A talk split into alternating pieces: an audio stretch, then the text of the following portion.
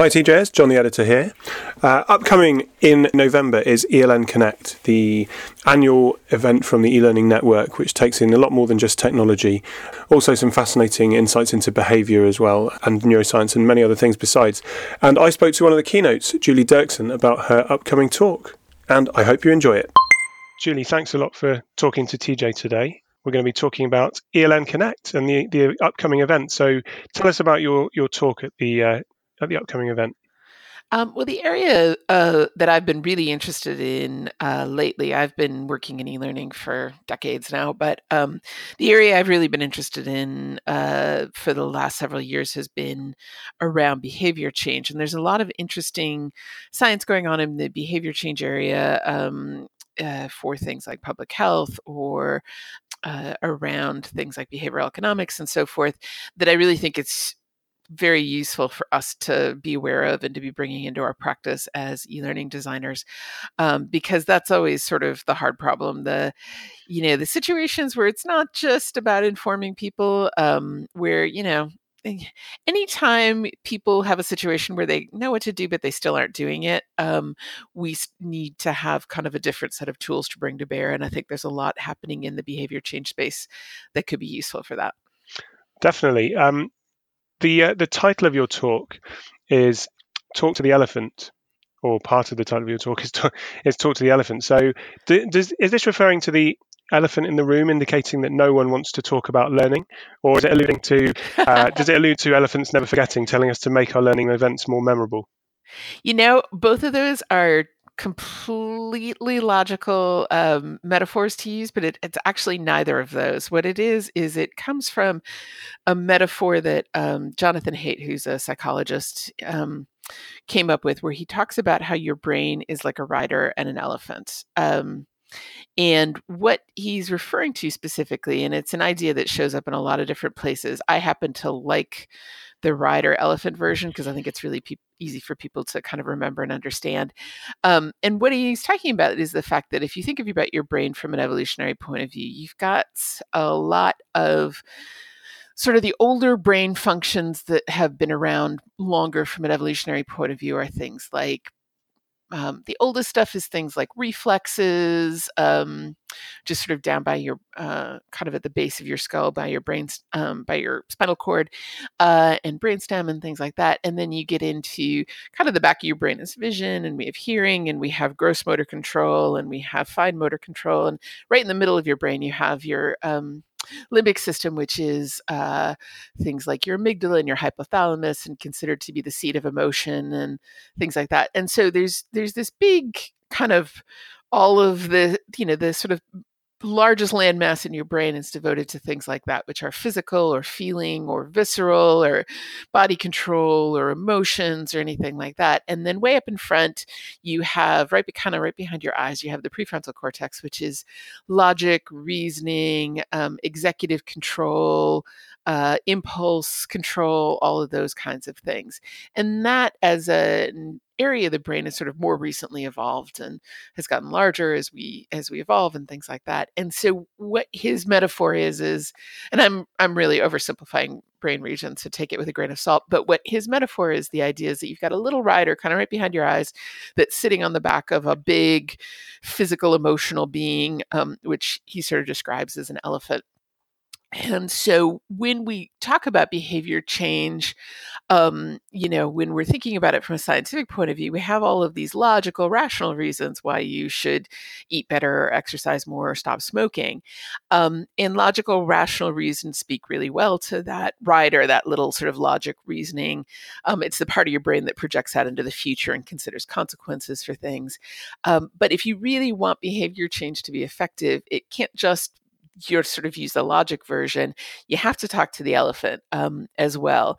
Which and the things that the elephant really responds to are actual experiences or things that have emotional context or things that f- sort of feel right to it. Um, and so when we um, are talking about behavior change, if we're only using the sort of logic reason piece, um, we're missing out and we're kind of ignoring the elephant entirely. And that's the idea: is you you you want to talk to the rider, okay. but you also want so, to talk so to three explanations, although one of them, only one of them is the real one. Um, another thing that right. is mentioned in your the synopsis for your talk is about persuasive technology. Tell us more about this. What's persuasive technology all about? Yeah, the term persuasive technology um, and it, it's actually getting used a bit less now than it used to be. But um, uh, B.J. Fogg, among other people, was one of the people who kind of coined that term, and he had the Persuasive Technology Lab at Stanford for a while. Um, and it's um, it's it's actually really just this idea of technology that persuades or changes behavior, or things like that.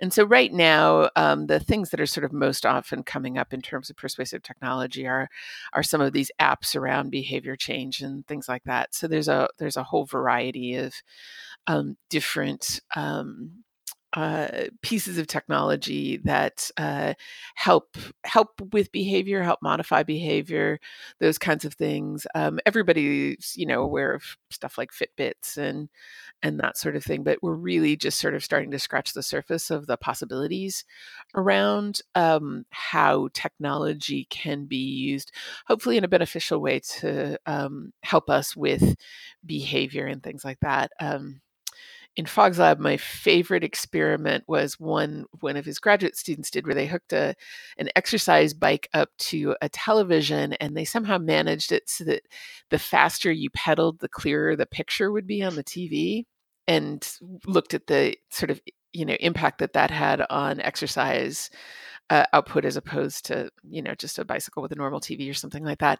And of course, people biked harder because they you know they had this sort of not only do they have the motivation of wanting to clear up the TV picture, but also there's this feedback mechanism of you know I must not be biking very hard because the TV's still blurry. And um, the the the exercise bike version that I still want is the one where you can um, hook it up to a Tetris game and get the pieces to fall slower the harder you bite. Oh yes, I think that would be a really nice That'd be great. Thing. There's actually there's actually a lot of stuff going on in the exercise gaming space of people trying to figure out how do they take the engagement of video games and apply it to things like exercise and so forth, which I'm all in favor of. They haven't really they haven't really figured that one out yet, but I think uh, I think eventually. So that sounds like almost a the next generation of gamification because gamification is an idea that's been around for a long time and, and been thrown around for a long time maybe applied to things that don't really properly use game theory, but this sounds like something that could really work.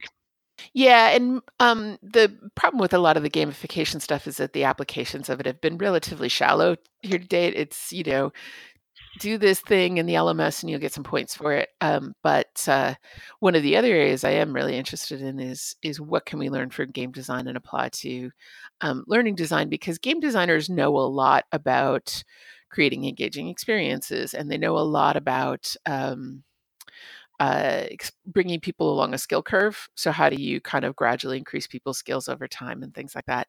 And so, there's some really nice stuff to be learned from game design there. Unfortunately, I think it's I think a lot of the gamification rhetoric is is still um, pretty shallow. Uh, not all of it, but but but a lot of it. And um, so while I think there's really great stuff in game design, it's it's not uh, it's not as easy as people want it to be. It's not it's not a simple thing. They, you know, people who are good game designers are it's as complicated and as masterful as being a good learning designer and possibly even more so. So there's there's a lot, you know, there's a lot there. To carry on talking about techniques and technologies, I guess, and uh, to, to finish up, the last question is around what you think is going to happen in the next year or so. What looking to the future, what do you think uh, what's exciting you in in the world of learning technologies and techniques for the next 12 months or so? So, the thing that I'm kind of very interested in right now is um, one of the aspects of kind of this talking to the elephant idea really is this question of visceral experience. So, do people's behaviors operate differently if they experience the consequences of a safety lapse in a factory versus if they just hear about it or if we just kind of intellectually kind of discuss it? And there's some really interesting research. Uh, a lot of it's coming out of the Stanford Virtual Human Interaction Lab, uh, but there are other people who are who are looking at this space as well. Um, is there something materially different about going into a virtual reality space and having the experience of consequences or empathy building or some of those kinds of things um, for behavior change over something that's kind of more intellectual. Um, and I think it actually goes specifically to this idea of talking to the elephant. Um, if you can go in and experience the thing, um, that probably has a bigger impact on behavior than uh, in a lot of contexts not everything but um, but probably has a bigger impact on behavior than just being told about it um, and so it's a really interesting area um, in technology altogether. I mean, there's a lot in the augmented and virtual reality space, um, but there's some really interesting stuff going on specifically around augmented and virtual reality for behavior change, either through setting up feedback mechanisms or giving people that visceral experience. Cool. Well, Julie, thanks ever so much for talking to us today, and uh, really looking forward to your talk at ELN Connect. Great. Looking forward to it.